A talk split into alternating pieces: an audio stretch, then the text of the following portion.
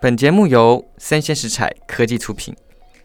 Hello，大家好，欢迎收听昆斯套之坤坤的历史小学堂，我是坤坤。这是一个分享各种历史故事、奇闻异事的频道。今天的历史小学堂要跟大家分享的是慈禧番外篇：清朝女霸族深埋心中的男人。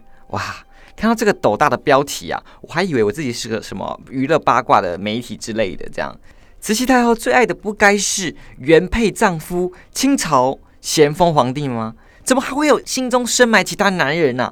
诶，慈禧对于咸丰的爱啊，应该是有的哦。这个皇帝跟皇后神圣的爱情啊，可不容我们智慧，不许你胡说。他们可是有真的深爱的。OK，那这个深埋心中的男人到底是谁呀？该不会是个早死的儿子同治皇帝，还是说跟他有非常多绯闻的恭亲王奕欣呢？或是说另有其人？错错错，达妹。都不是啊！这个人呢，比咸丰更早认识慈禧，陪伴慈禧的时间也更久。他就是清朝晚年的军机大臣瓜尔佳隆禄。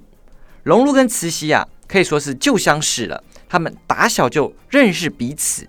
更夸张的就是啊，他们吸过同样的奶啊！你想说我在开黄腔是吗？没有啊，他们请的是同一个奶妈，好不好？所以他们真的是吸过同一对奶。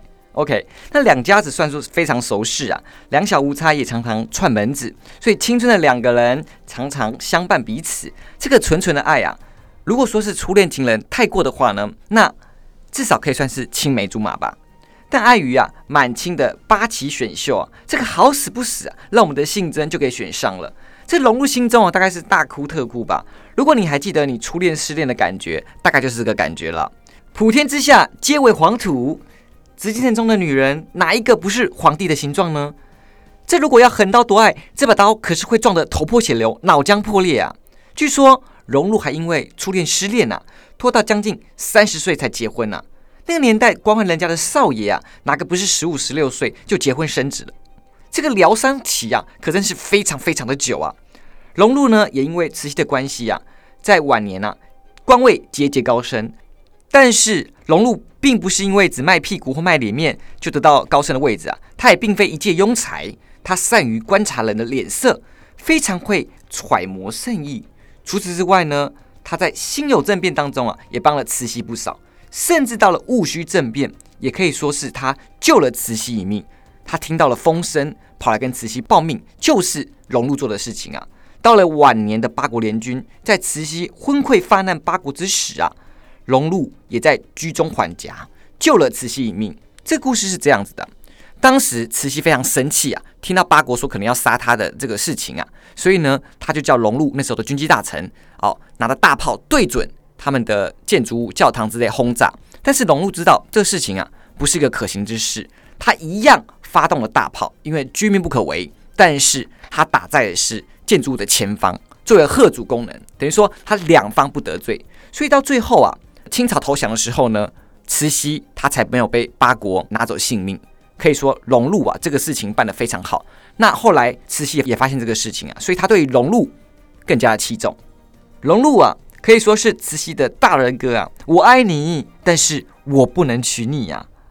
在晚年荣禄病重的时候啊，晚年的慈禧罕见的出宫探病荣禄啊，在他过世之后呢，慈禧啊还盛大的举办了荣禄的葬礼啊。甚至他还写下“我办事，你放心”。哇，这不像是一般的君臣关系了吧？甚至到后来的末代皇帝溥仪，都还是荣禄的亲外甥。我们可以看得出来啊，这个慈幼亲啊，还是非常器重荣大人的。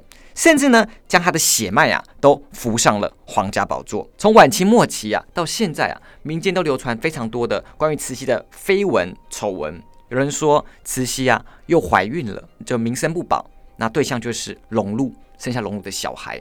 但这个事情啊都不可得证。那为什么会有这些传闻呢？除了就是对慈禧呃掌握权力的扮鬼之外呢，他们人们都非常讨厌慈禧嘛，人们才会大做文章。但是他跟荣禄的关系啊一定匪浅，不然风声从哪里来呢？以上是今天带来的慈禧番外篇：清朝女霸主深埋心中的男人。喜欢的话呢，请订阅我，并给我五星好评，也欢迎留言讨论哦。我是坤坤，我们下次见，拜拜。